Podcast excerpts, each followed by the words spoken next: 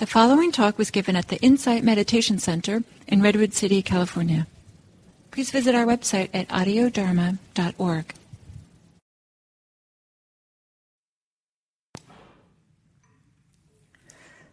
Good evening.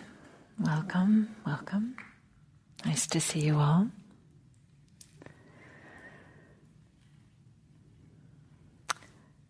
So I, um, you know, these days there's this talk about artificial intelligence, AI,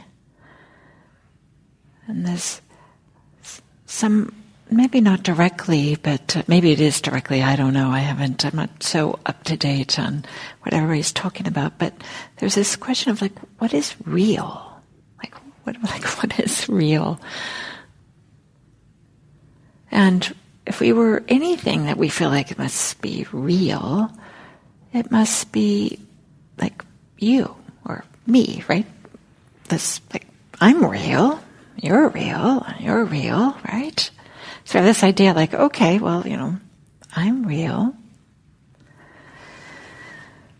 But there's a, you know, the, the Buddhist, uh, the Buddhist teachings include this idea of not self.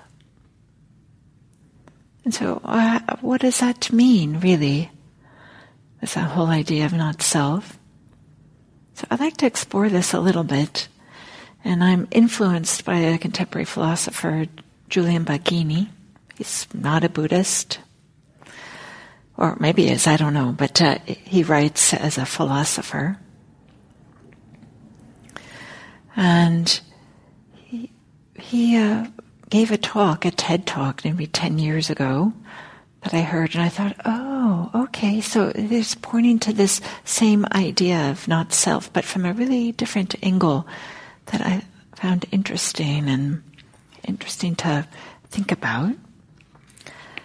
But before I go into that, I want to talk a little bit about some of these initial reactions we might have to not self teachings, or even hearing about this, maybe even for the first time or over and over again we might have this idea of, what?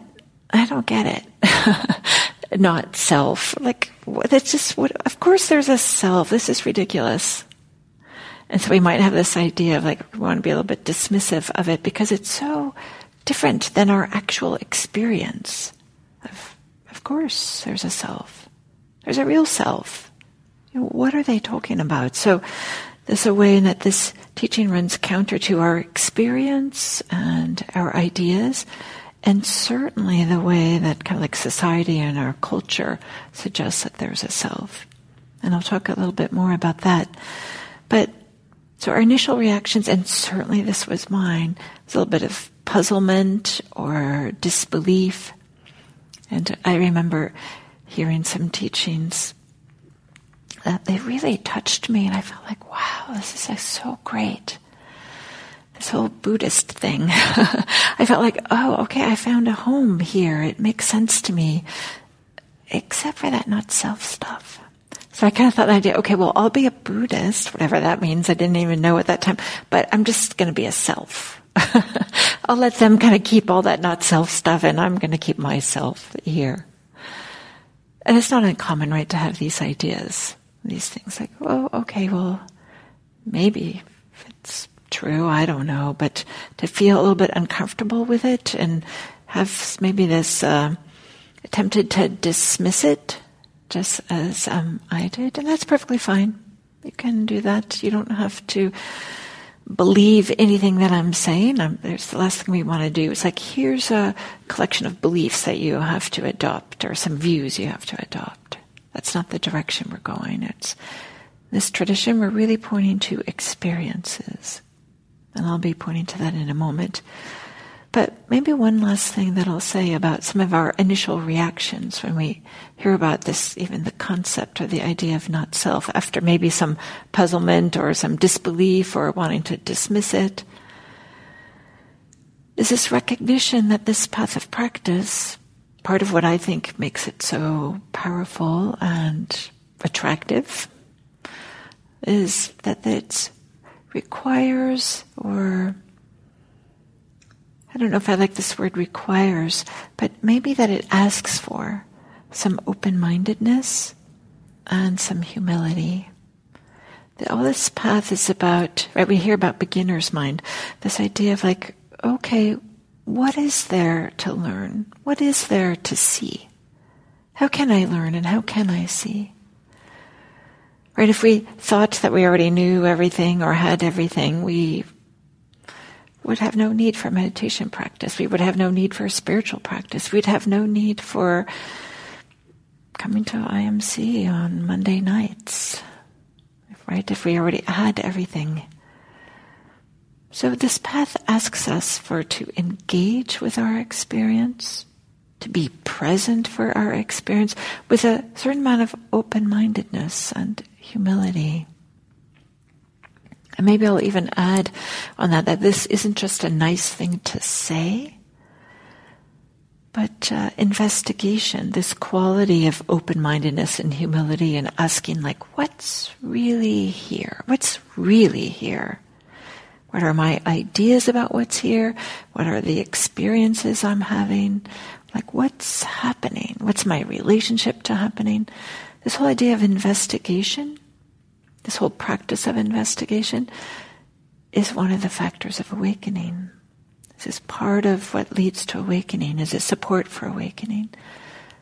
So it's more than just saying, oh, it's nice to have this open-mindedness and this humility. I would say it's an integral part of this path of practice. So, getting back to this idea of uh, a not self. So there's this sense of self that just kind of like makes common sense. If you were to ask people, maybe if I were to ask some of you, or if you were to ask uh, somebody walking down the street, like, what is what does it mean to have a self? And kind of look at you a little bit oddly, perhaps. We don't think about this so much, but there's this idea often that we have a a core or an essence and some people, rather than self, might even use this word ego, which maybe feels like part of a self. Or some people might use the word soul. So this like inner entity that uh, stays with us like through our life as we grow and go through our lives. And there's lots of things in our culture that really reinforce this idea. And uh, kind of a funny, I, I, mean, not funny, but in, one that I hadn't thought of before was this, even this whole idea of horoscopes. if you're born on this month or this time frame, you have this uh, astrological sign, and therefore it means something about you. And often, you know, I still hear, you know, people talking about this, even Buddhist practitioners well, I'm a Gemini and that means that blah, blah, blah. Or in true Aries fashion, I did blah, blah, blah. You know, there's this idea that even that a person could have a horoscope that says something about how they, this integral to their essence or something like this. And maybe if you don't believe in horoscopes or astrological signs, we still have, like in the professional world, and in uh, career development, all these types of things, we have these personality tests. Myers Briggs Type Indicator, MBTI. Maybe some of you have done this, taken these tests, and you get these four letter designations uh, that, like the type that you are. And then they suggest, you know, what the best way that you work, or the best way that you learn, or how to be a good manager, or a good employee, or something like that. Right? So here's another way in society is kind of suggesting that you have this core essence. And not only that, that it can be uh, assigned a type, and that this type is uh, going to be with you as you progress through life. Of course, it's we have these official uh, type indicators, but you know, there's plenty of websites and magazines. There's a lot of stuff take these, answer these five questions, and we'll tell you what kind of a learner you are, what type of a, what type of exercise is best for you, the best diet, you know, everything, right? Anything you can imagine. So this idea that we even have like one distinct style or type or something is part of what kind of society and our culture believes and Many of us kind of accept this, makes sense. And so, if we believe that there's this core or this essence, then we have this idea that this core, this essence, has experiences that then just get like tacked on, like you know, to the to the outside of this core or this essence. There's this thing in the middle, and now it has these other things hanging on to it experiences, memories, things that we learn, sensations, all these types of things. sense of there's something here, and everything else is somehow attached to it. But there's this thing here our type, our style, our ego, soul, self, all these types of things.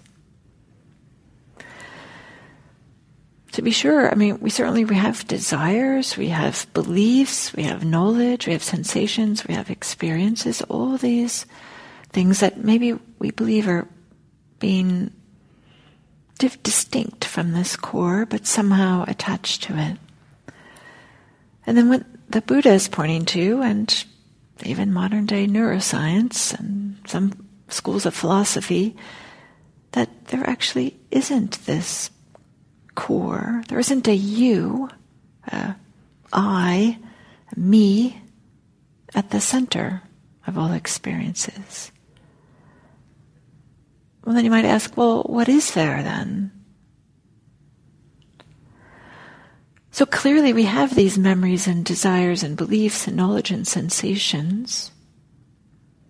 So these things exist and they're all integrated in some way and they overlap in some way, right? Our beliefs are related to the experiences we have, sensations that we've had, and our memories, the things that we think are important, are also associated with our beliefs and maybe the knowledge that we have. Sensations are associated with uh, what we do in the world or how we're experiencing the world, and that's also associated with uh, thoughts that we might have or so there's a way in which all these things are interrelated. They're not completely distinct. So that there's an overlap and related. But maybe the emphasis here is on the way that these things are connected. So components are, of our lives are connected because certainly they all belong to one body and brain, right? They're not happening, my sensations aren't happening to any of you. I'm not having any of your sensations, of course. So they're connected in that way, but they're also connected because there's a narrative that's getting created. This sensation means X and whatever the X is, is based on our beliefs, based on our values, based on knowledge we have, based on other experiences we have. So there's experiences, sensations, thoughts, beliefs. And then there's a narrative that's like knitting them together and making a story. We're adding meaning to them the story that we tell about ourselves. The story that highlights that, oh yeah, that memory was me, and I'm different now, even though the memory is actually happening in the present moment. And the fact that we're remembering it is a indicator of something that maybe a experience or a sensation we had right now. And so there's this way, there's this maybe invisible or unseen story that's knitting all our experiences together to make sense. Nobody, nobody likes things to not make sense. We all kind of want to have our life make sense, our experiences make sense. So there's this narrative that we're layering on top. So, what does this mean exactly? That we might say that the these connected things. I can use this word things, beliefs, values, knowledge, sensations, experiences are what a you is, a me is. A collection of connected things. I'm using this word things. Beliefs, sensations, values, thoughts. So in some ways we're like the, the sum of the parts. So maybe to I like this example, and this is from Julian Baggini, the philosopher. Part of it, I like it because uh, some of you may know I'm trained as a scientist, and this is a little bit of science, tiny little bit of science. Makes me happy. so there's, we could take something like water, H2O. We all know this, H2O. Two hydrogen atoms, one oxygen atom. Put them together, you get water. We all kind of like know this. There's nothing too complicated about it. But what you guys probably didn't think is that there's this essence of water, and then we stick a hydrogen on it over here, another hydrogen on over here, and an oxygen over here. No, you understand that it's two hydrogens and an oxygen together, and that's the water. There isn't this core that we call water that then we stick things on. Or maybe we might even say that uh, microphones. There's a, I don't know how microphones work exactly. I think there's sound waves that come in, there's a diaphragm that vibrates in it. It's connected to a doohickey, which is connected to a thingamajig, which is connected, you know, I don't know what exactly how microphones work. There's a wire. it's the same thing, right? There isn't this core that's called microphone that we stick the diaphragm, the coil, I think there's a coil, thingamajig on and the doohickey on, right? No. It's a collection of things. Microphone is, you know, all these things in a particular configuration. And they're working together, they're doing something, they're amplifying my voice in this case.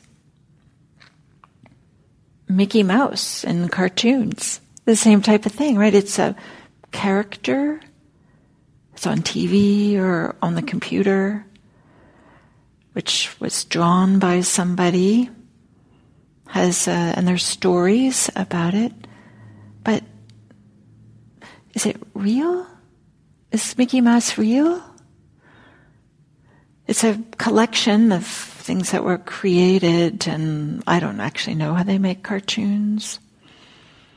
But Mickey Mouse, right, is important for some children. It has a role that it teaches and stories. But so it's not not real because it has an impact on people. Water is real, microphones are real. They don't have a core though. They're just a collection of things, and we are assigning a label to this collection.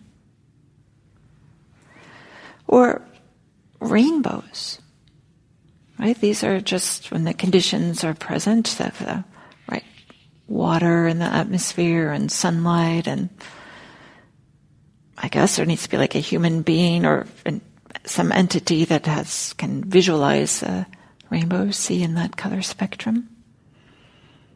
But rainbows are real, but they're not substantial. Like we love rainbows, we can take photos of them, but they're just a collection of certain conditions came together and made a rainbow. But you, they're not, I mean, they're real, but right there have this insubstantiality to them also. So there's a few ideas that I'm pointing to here that all of these things Mickey Mouse, rainbows, microphones, water, everything, actually, everything doesn't have like a core that we then stick attached to, that has other things attached to it. So, why should the self be different? Why should this idea of a self be different than everything else in our experience? Why do we think that, uh, that we're not just a collection of all our parts? I'll use that word, parts. But instead, we have this idea that there's a core and other things get attached to it, but there's nothing like that that exists that we can point to, that scientists can point to at all. So I want to highlight that I'm not saying anything like this doesn't exist, that selves don't exist, right? That's silly. Of course I exist, and of course you exist. We're just saying that often when we say that there's a self, we're assuming that it has certain qualities, that it has this core, and that everything else happens to it. And I'm saying, no, it's just a collection of parts.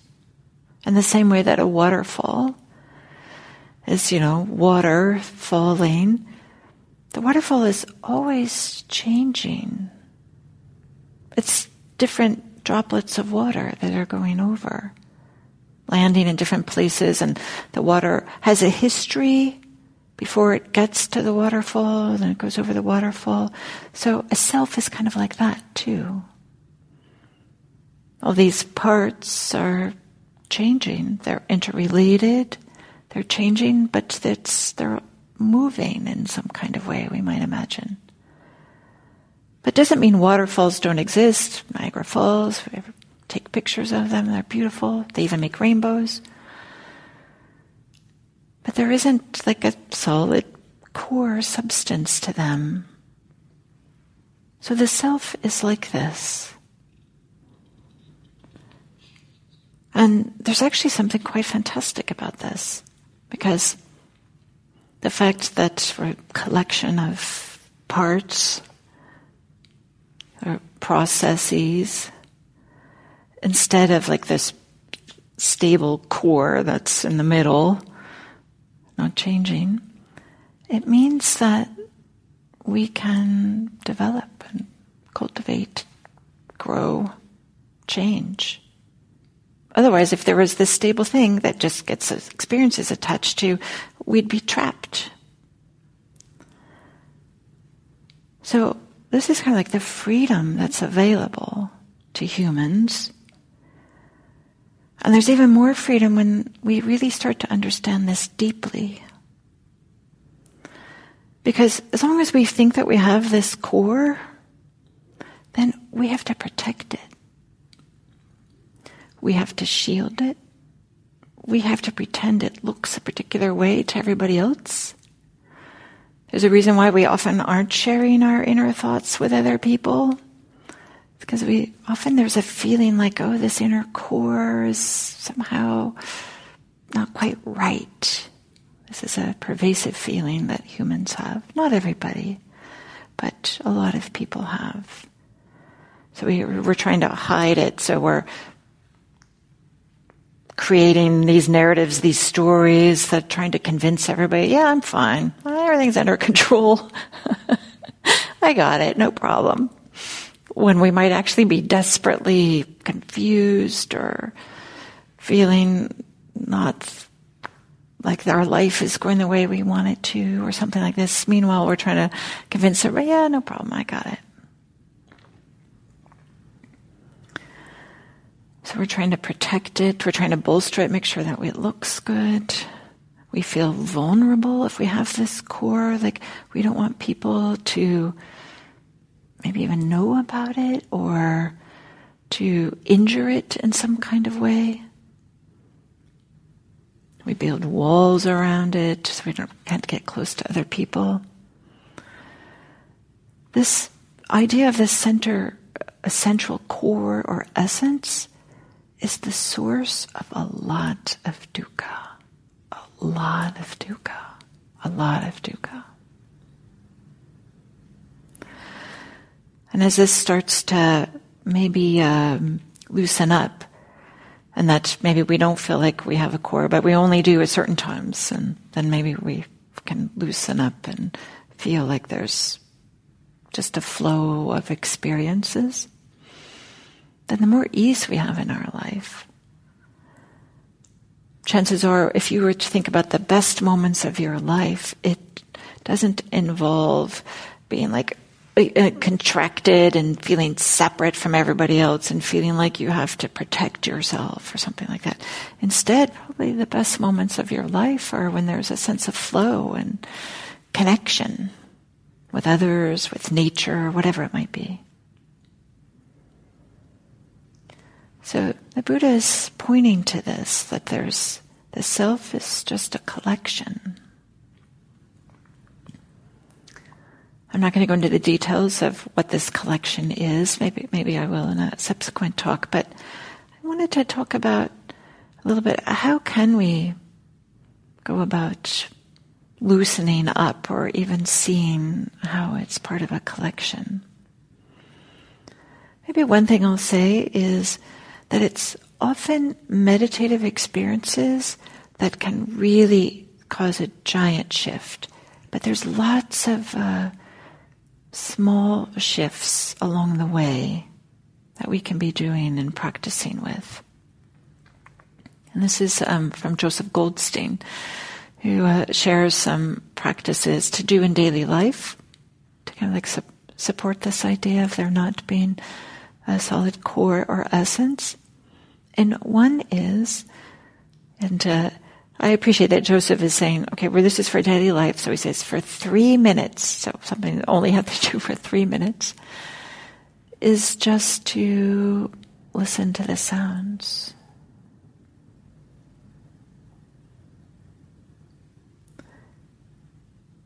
In this building, sometimes we hear traffic.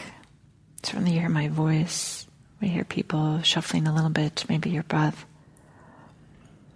It absolutely doesn't matter if you want to do this exercise I'm not going to point to, whether it's in a quiet place, noisy place, it doesn't matter. Just listen. Like open up the awareness. Hear sounds. And then drop in the question what's knowing these sounds? Knowing is happening. There's sounds, and we know that there's sounds. But what's what's knowing the sounds? We just do a little investigation. Is there something inside that knows? That's is there a knower? And this feels like an odd uh, expression or odd uh, question, but we can just look Maybe we'll just do this now. Well, what, is there a knower inside that can like hear these sounds or even know the meaning of these words?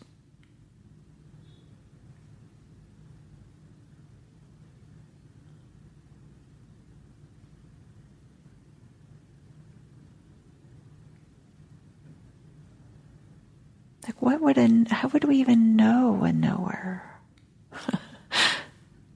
Like, what is a knower? So, when we investigate, we see that there's actually really nothing to find. And the trick is to look again and again and again and again and again.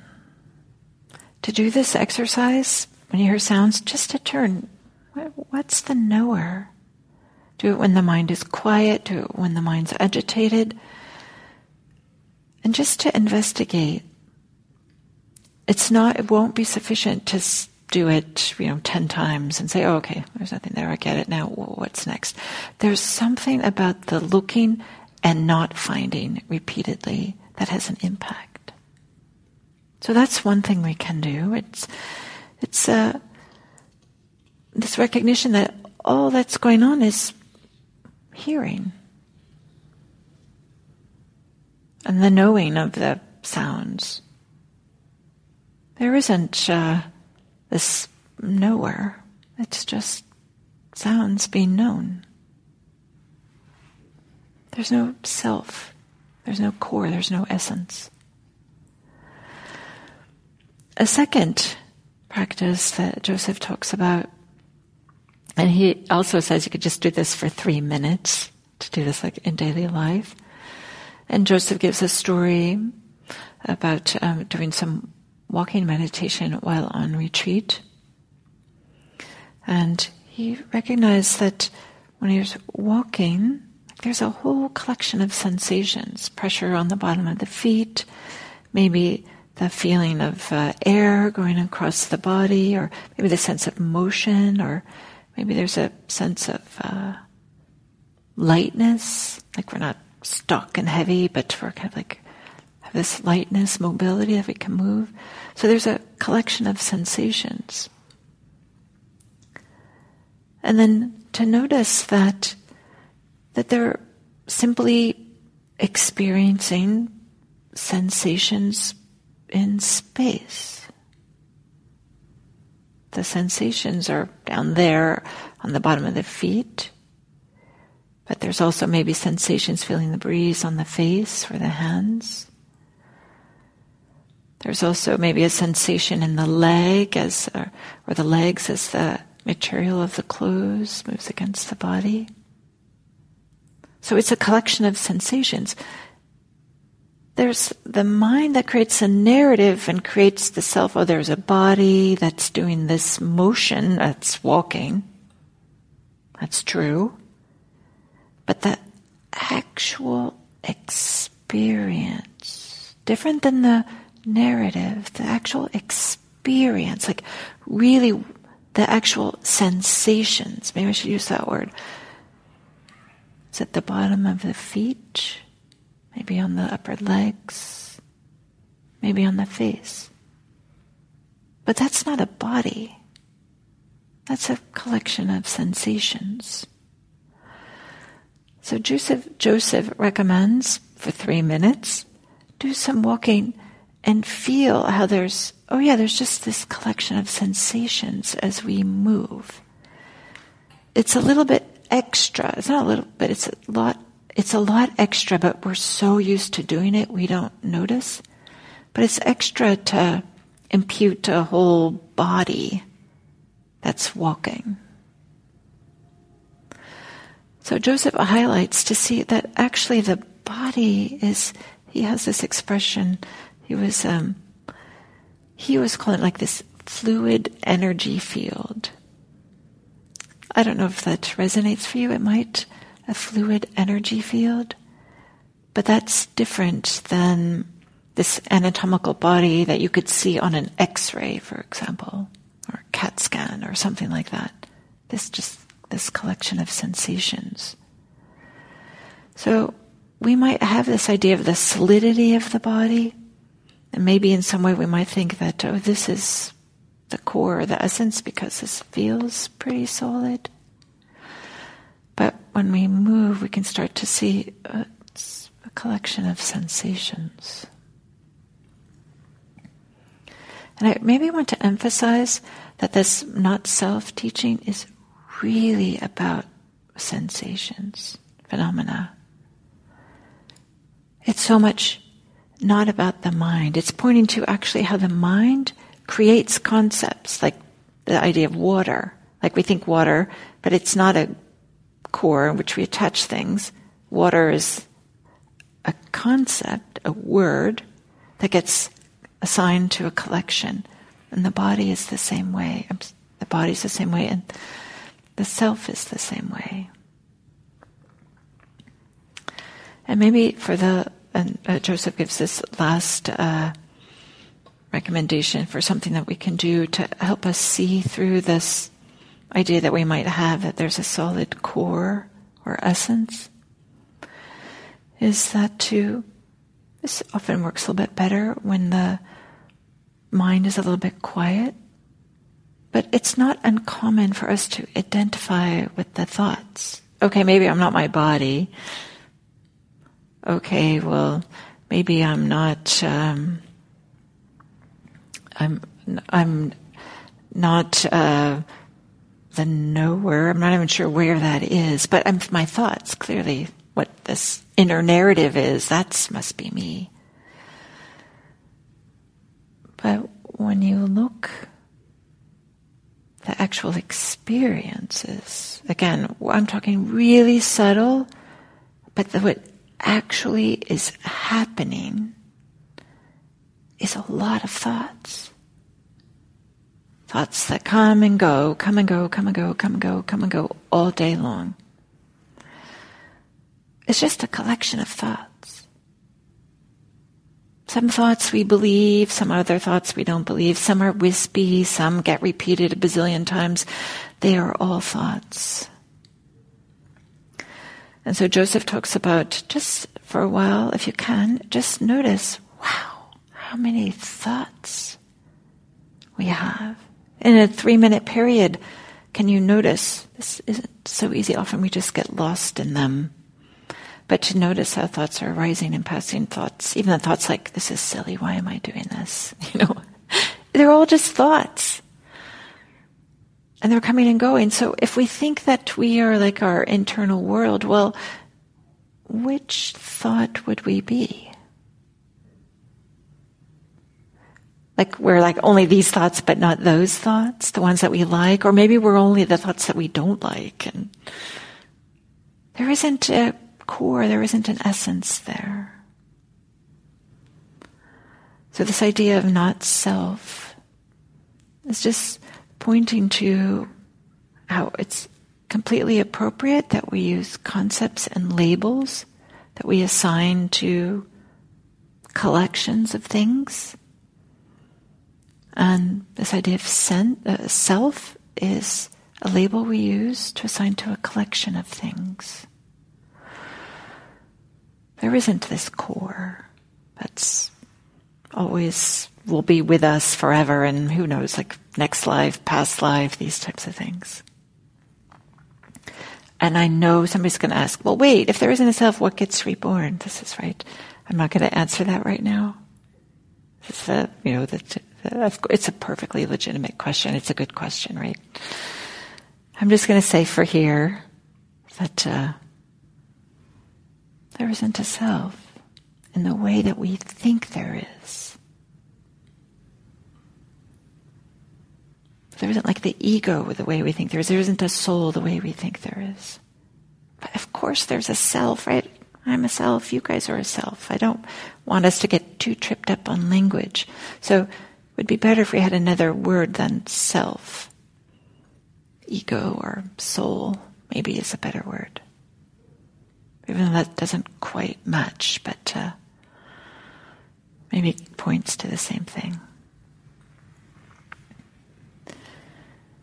So, this idea of not self, when we think about it, like I said, might be a little bit puzzlement, or we might, might want to dismiss it, or it might even bring up some fear or some, a lot of uncomfortableness.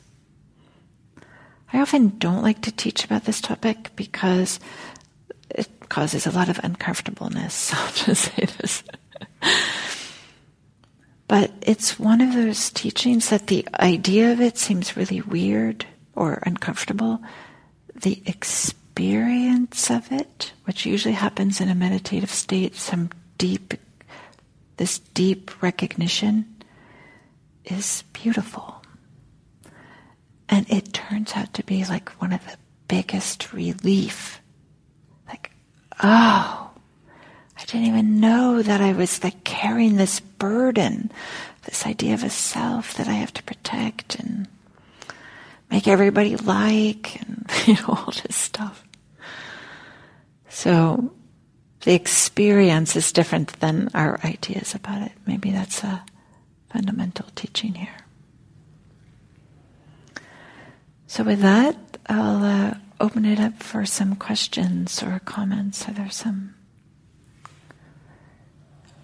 questions?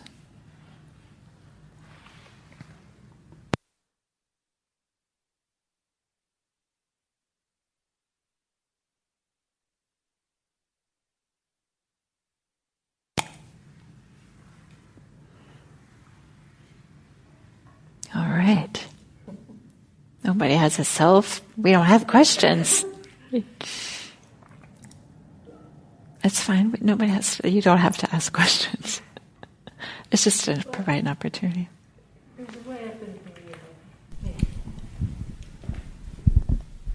There's a way I've been thinking about this. Um, can you hold this a little bit closer so we can, and, and, to go like this? Yeah, there you go. Thank you.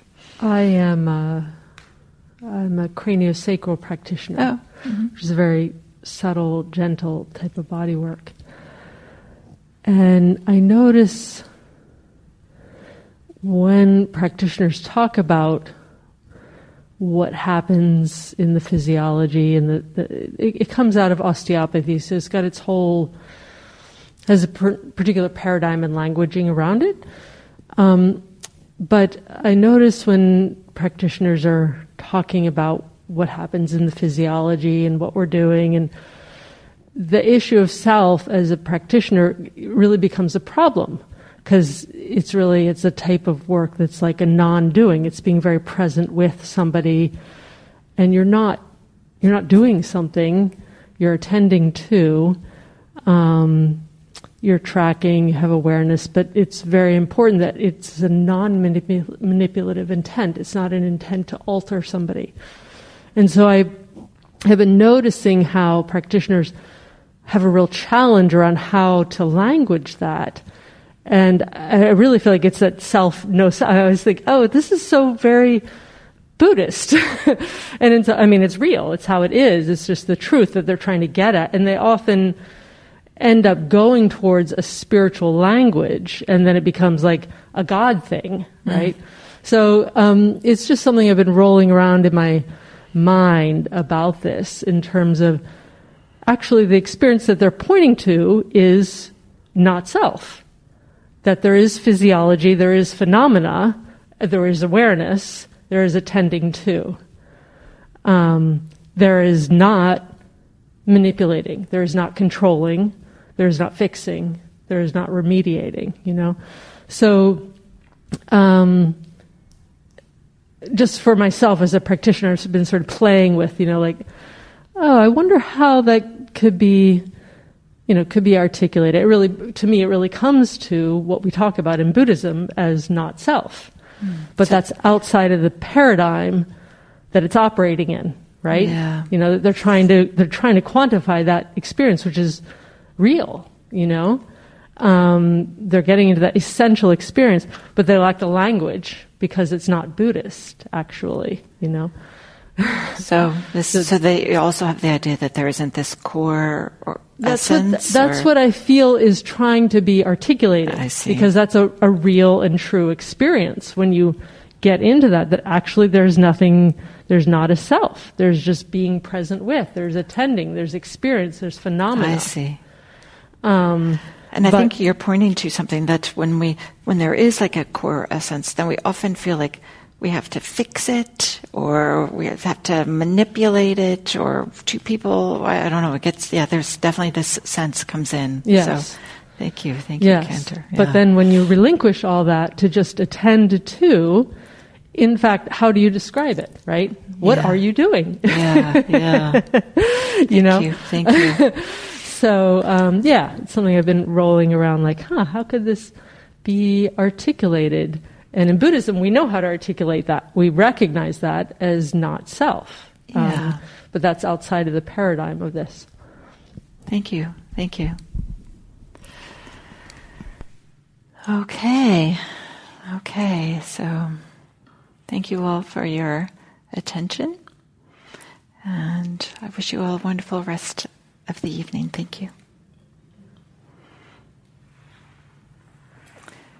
And if you'd like, you can come up and talk to me afterwards. Otherwise, I wish you safe travels home.